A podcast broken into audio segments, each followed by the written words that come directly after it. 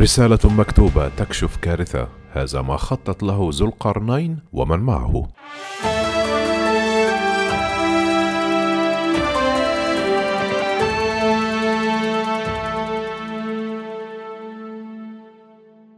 لم يكن اقتحام الكونغرس الأمريكي مجرد تعبير عن الغضب عن نتائج الانتخابات. من جانب أنصار الرئيس المنتهي ولايته دونالد ترامب أو محاولة تعطيل المصادقة على فوز جو بايدن حسب ما كشفت السلطات الجمعة. ذكرت وكالة رويتر نقلا عن الإدعاء الفيدرالي الأمريكي أن مثير الشغب من أنصار ترامب كانوا عازمين على خطف واغتيال مسؤولين منتخبين في الإدارة الأمريكية أثناء حصار الكونغرس واقتحامه.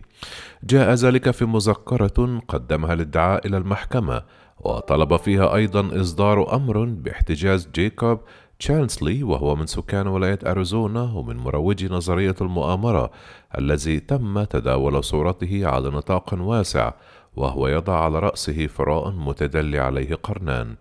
ورصد تشانسلي يقف على مكتب نائب الرئيس مايك بنس في مجلس الشيوخ وتطرقت المذكرة التي كتبها محامي وزارة العدل في أريزونا إلى تفاصيل أكثر عن تحريات مكتب التحقيقات الفيدرالي FBI في أمر تشانسلي كاشفة أنه ترك ملحوظة مكتوبة لبنس يحذر فيها من أنها مجرد مسألة وقت. العدالة قادمة مما يعني ضمنيا تهديدا ضد نائب الرئيس الذي تمرد على رئيسه في الأيام الأخيرة.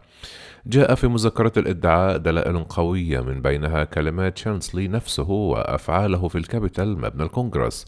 تدعم فكرة أن نية محدثي الشغب كانت أسر واغتيال مسؤولين منتخبين في حكومة الولايات المتحدة.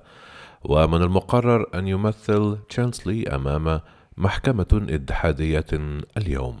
يأتي هذا في الوقت الذي بدأ فيه المدعون وأجهزة اتحادية توجيه اتهامات أشد خطورة مرتبطة بما وقع من عنف ومنها الكشف عن قضايا تتهم رجال الإطفاء المتقاعد.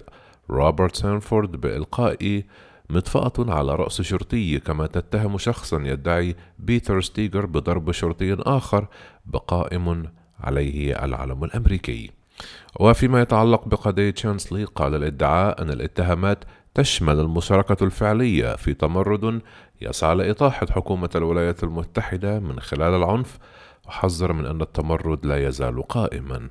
وتتخذ أجهزة إنفاذ القانون في الولايات تدابير مشددة تحسبا لاحتمال حدوث مزيدا من المظاهرات والاضطرابات في واشنطن وعواصم الولايات.